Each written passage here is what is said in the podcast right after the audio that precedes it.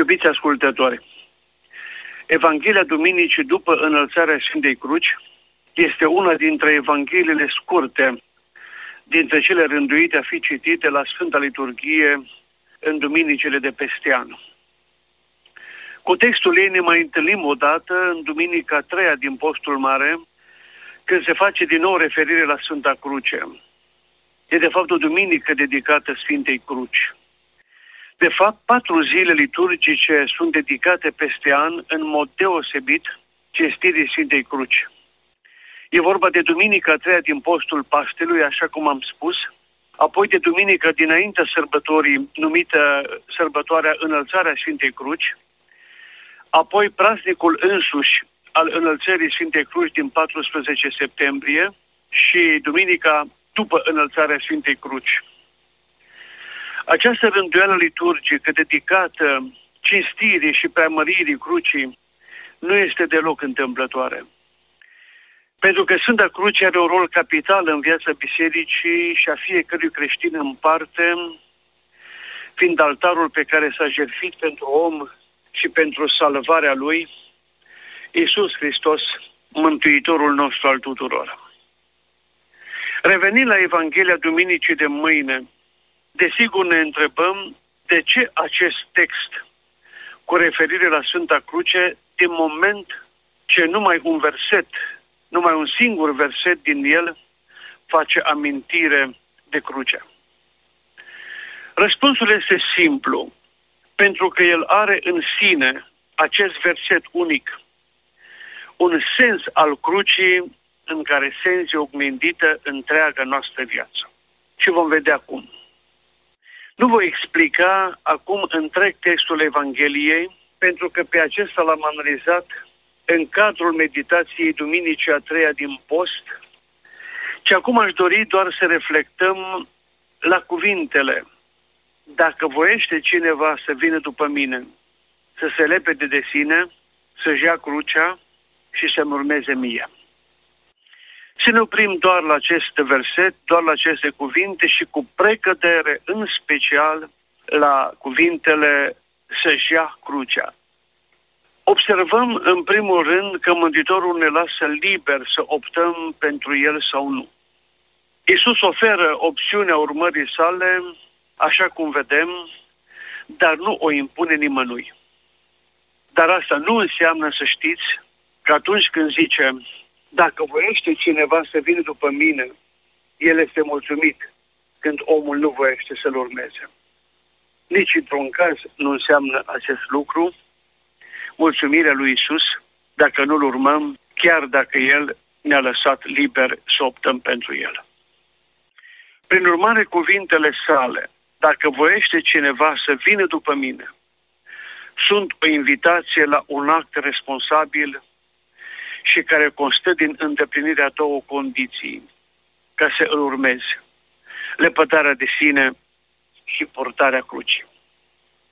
Iubiții mei, astăzi voi insista puțin doar asupra sensului celei de-a doua condiții, și anume luarea sau purtarea crucii. Ce înseamnă de fapt cuvintele cineva să-și ia crucea sa? Ce înseamnă crucea sa în înțeles personal? Aici, în îndemnul lui Iisus, crucea are înainte de toate înțelesul de destin personal.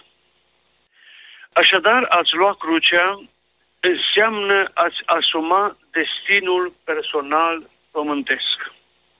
Dar să știți că nu este vorba de un destin predestinat, așa cum mulți cred și adesea afirmă, ci de acel destin care se găsește între limitele a ceea ce nu a depins de noi.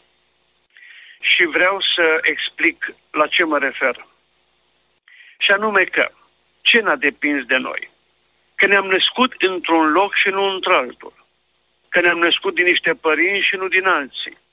Că am venit pe lume mai inteligenți sau mai puțin inteligenți. Că ne-am născut sănătoși sau bolnavi. Și așa mai departe. Pe acest destin, care n-a depins de noi, trebuie să ne-l asumăm, pentru că el este lăsat, îngăduit de Dumnezeu, fără să înțelegem poate vreodată de ce. Dar să știți că dacă știe Dumnezeu și El știe de ce ne l-a lăsat așa și nu altfel, este atunci suficient. Dar aș vrea să mai fac o precizare. Iubiții mei, ați asumat propriul destin, la definirea căruia nu ai avut nicio contribuție, de fiind de nimeni întrebat dacă îl accepti sau nu, dacă îl vrei sau nu, nu înseamnă a-l accepta în mod pasiv. Și acest lucru îl accentuez.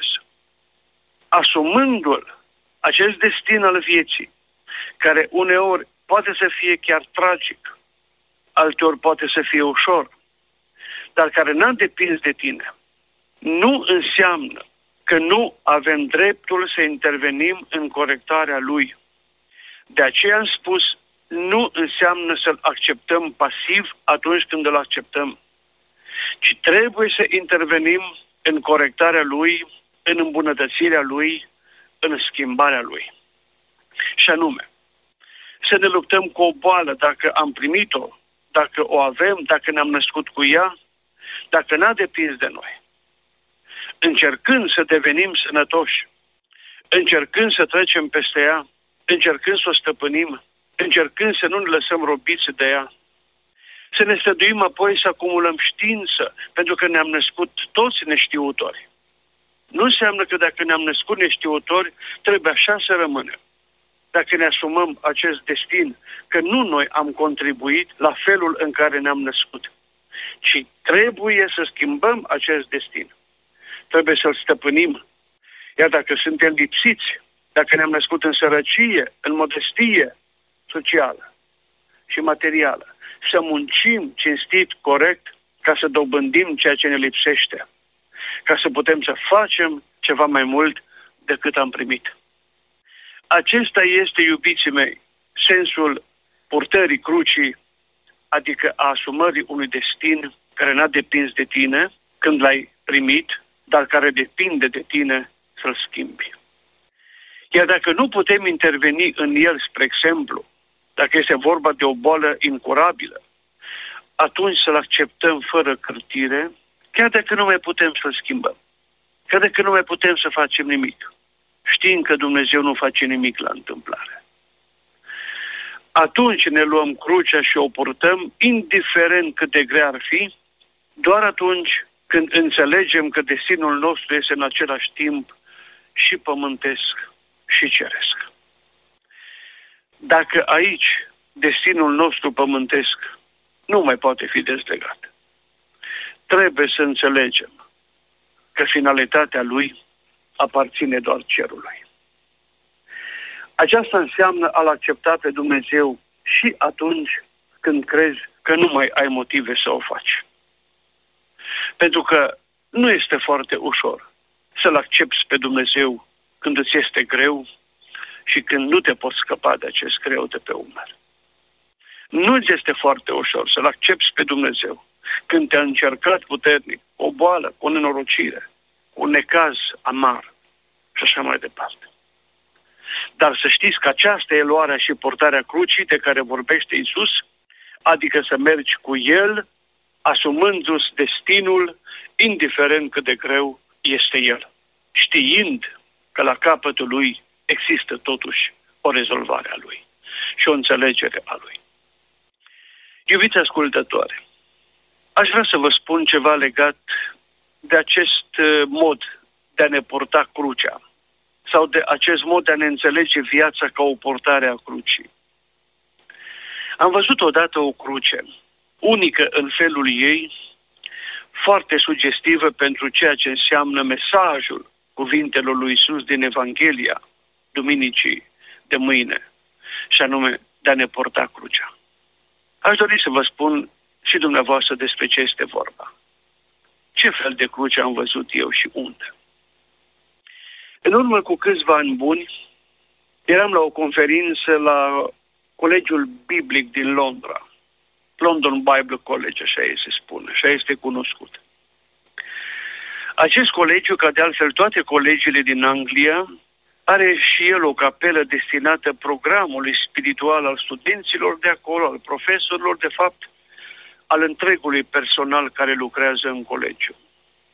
În această capelă, în spatele mesei de unde se vorbește sau se ține predica sau slujbele, se găsește o cruce mare de lemn, rezemată de perete. Nu este de nimic atârnată, ci pur și simplu sprijinită pe perete. Lemnul ei este doar cioplit, deloc finisat. Dar ceea ce are ea caracteristic este brațul ei vertical, care începând imediat de la intersectarea cu cel orizontal, este puțin îndoit. Așadar, este o cruce strâmbă. Nu am mai văzut niciodată o asemenea cruce. Poate nici dumneavoastră n-ați văzut. Este primul și singurul lucru care îți reține și îți atrage privirea din clipa în care ai intrat în capela. Și de pe acest braț strâmb vertical al crucii, ochii nu ți se mai desprind. O ai tot timpul în față cât stai acolo, dar parcă și ea te urmărește. În prima zi când am intrat în acea capelă și am văzut-o, după terminarea programului de rugăciune m-am apropiat de ea și am stat în fața ei câteva clipe privind-o îndelung. Rămăsesem singur. Nu mai era nimeni în preajma mea. Am încercat atunci să-i descifrez mesajul. Cred că l-am intuit, de fapt chiar de la început, dar parcă voiam ceva mai mult. Așa se face că l-am întrebat pe capelan a doua zi care este rațiunea unei astfel de cruci strâmbe, cu brațul vertical îndoit puțin. Și am spus că eu n-am mai văzut o asemenea cruce.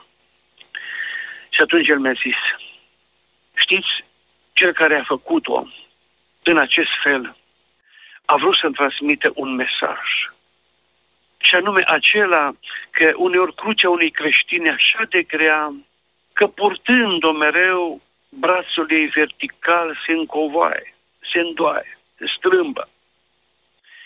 Dar mi-a spus se strâmbă numai când e purtată. Brațul îndoit arată faptul că creștinul care a avut-o n-a lăsat-o jos niciodată. Ce a dus-o, a purtat-o, indiferent cât de grea a fost, pe umărul lui, și că sub povara ei brațul vertical s-a îndoit.